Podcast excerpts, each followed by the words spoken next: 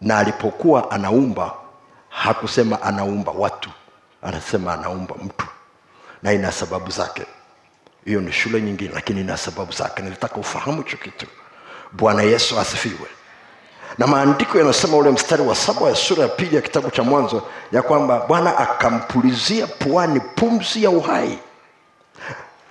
Mtu akawa nafsi hai. Kwa unaona nafsi kitamkwa kwa mara ya kwanza pale nafsi kitamkwa kwa mara ya kwanza pale. Maanake ni kwamba nafsi ilifuata ya tatu.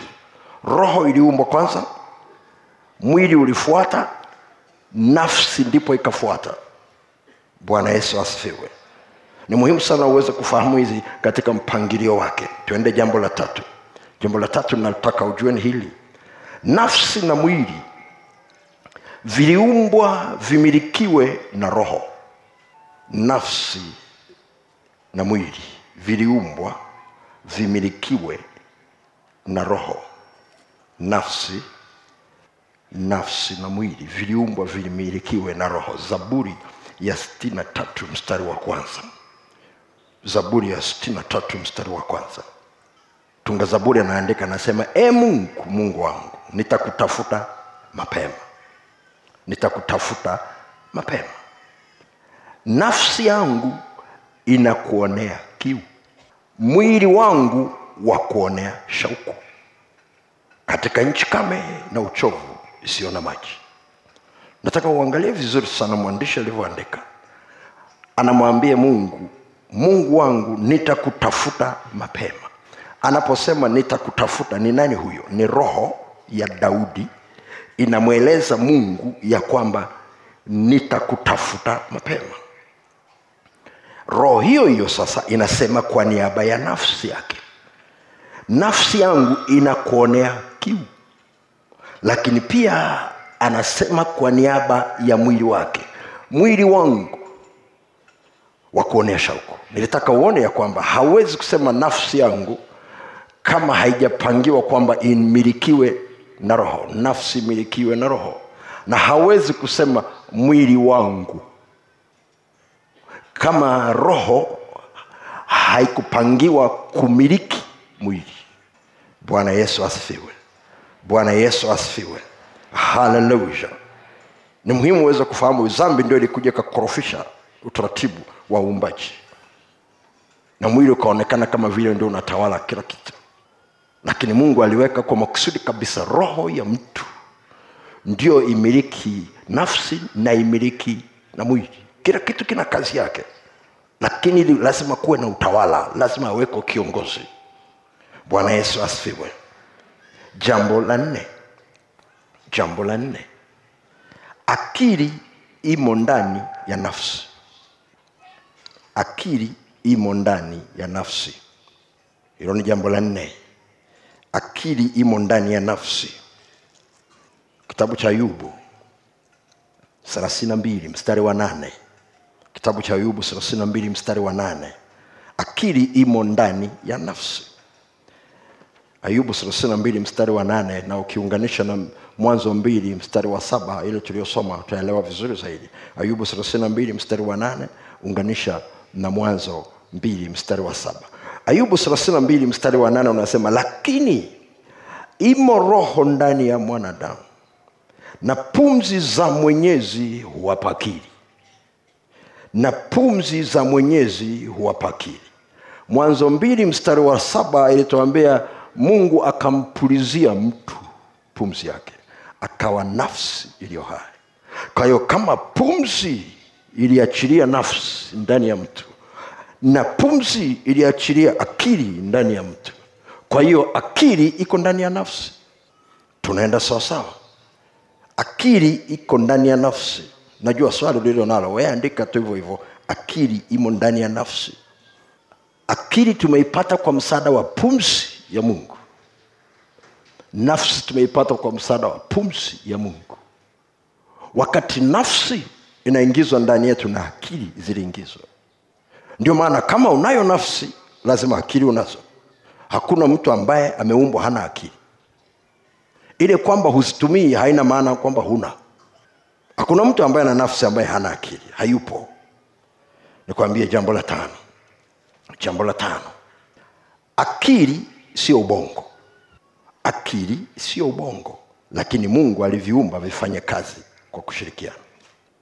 Akili akili sio ubongo. Lakini mungu aliviumba vifanye kazi kwa kushirikiana.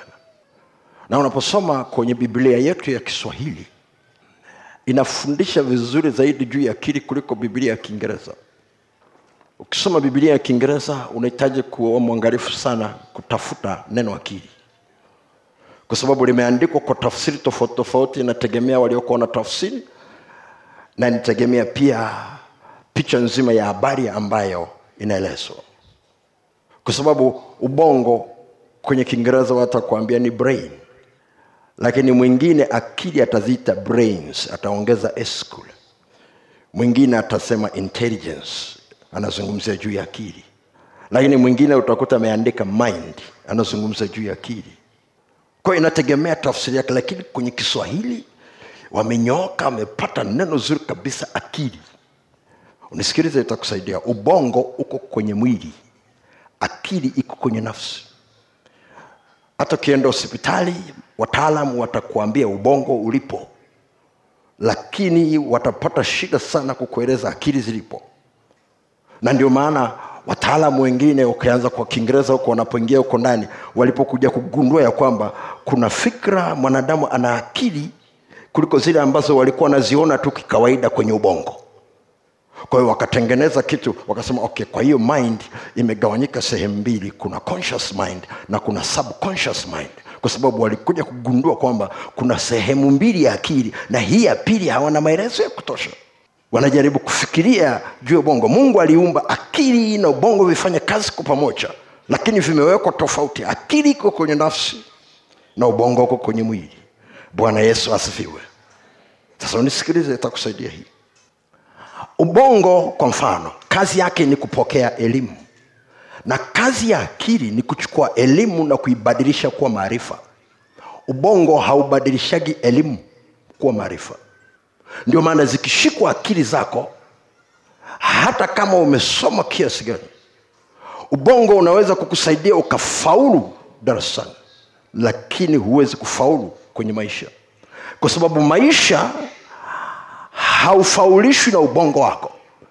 Maisha yanafaulishwa na akili yako na nafsi yako. Tunaenda sawasawa ubongo hauna uwezo wa kubadilisha elimu kwa maarifa. Lazima akili ziingie kazini. Na biblia inasema watu wangu wanaangamizwa kwa kukosa maarifa sio kwa kukosa ubongo. Ndio maana mtu anaweza akawa na digrii zikapangana hata kama kumi lakini maisha hana. Bwana yesu asifiwe lazima ufahamu hili. Ile tu kwamba mtu amesoma haina maanisha kisomo kinampa maisha. Kisomo kinaweza kikakupa cheti kisomo kinaweza kikakupa kazi. Kisomo kinaweza kikakupa heshima kwenye jamii lakini kisomo hakiwezi kukupa maisha. Kwa sababu maisha yalinyang'anywa dhambi ilipoingia. Kwa sababu mwanadamu hakupewa maisha ya kwake alipewa maisha ya mungu yanayoitwa uzima. Ndio maana yesu anasema nalikuja ili wawe na uzima na kisha wawe na hoteli. Huwezi kupata maisha ambayo mungu aliyakusudia nje ya yesu. Bwana yesu asifiwe. Haina maana kwamba huwezi kuishi utaishi. Lakini yesu yeye mwenyewe alisema pasipo mimi nyinyi hamwezi kufanya na lolote. Haina maana kwamba huwezi kufanya kitu chochote lakini maanaake ni kwamba huwezi kufikia kiwango cha maisha ambacho mungu alikikusudia kwa ajili yako na mungu ameweka maksudi ndani ya akili. Hizo akili ndizo zifanye kazi. Ngoja nikupe mfano mwingine. Ngoja nikupe mfano mwingine. Ubongo unapokea habari information. Lakini akili inageuza habari kuwa ufahamu. Unaweza ukapawa habari. Usipate ufahamu ulioko ndani yake unaweza ukashabikia habari zilizoko kwenye mtandao zilizoko kwenye magazeti zilizoko kwenye vyombo vya habari ukashabikia ukashabikia tu vizuri kabisa. Ukifikiri unaelewa kilichoko. Ubongo utakusaidia. Utapata utapata. Hizo habari utazipata tu. Na itakusanya hizo habari. Lakini haiwezi kageuza kwa ufahamu. Ndio maana mtu anaweza kuwa amesoma vizuri kabisa lakini akaletewa taarifa zikamsumbua bwana yesu asifiwe. Bwana yesu asifiwe